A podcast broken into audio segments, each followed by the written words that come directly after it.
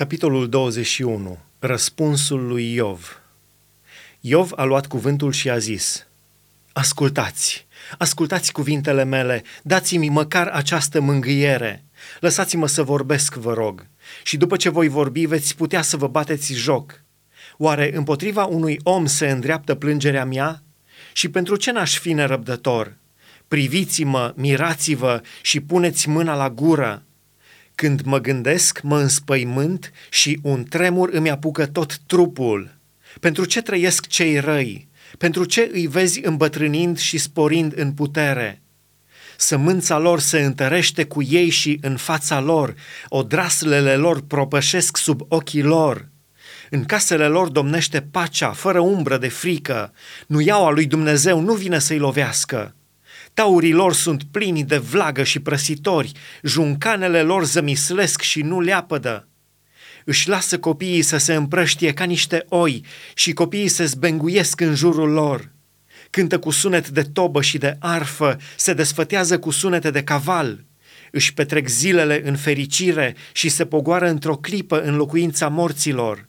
Și totuși ziceau lui Dumnezeu, Pleacă de la noi, nu voim să cunoaștem căile tale. Ce este cel atotputernic ca să-i slujim? Ce vom câștiga dacă îi vom înălța rugăciuni? Ce? Nu sunt ei în stăpânirea fericirii? Departe de mine sfatul celor răi. Dar de multe ori se întâmplă să li se stingă candela, să vină sărăcia peste ei, să le dea și lor Dumnezeu partea lor de dureri în mânia lui, să fie ca paiul luat de vânt, ca pleava luată de vârtej? Veți zice că pentru fiii săi păstrează Dumnezeu pedeapsa, dar pe el, pe nelegiuit, ar trebui să-l pedepsească Dumnezeu ca să simtă. El ar trebui să-și vadă nimicirea, el ar trebui să bea mânia celui atotputernic. Căci ce-i pasă lui ce va fi de casa lui după el când numărul lunilor i s-a împlinit? Oare pe Dumnezeu îl vom învăța minte, pe el care cârmuiește duhurile cerești?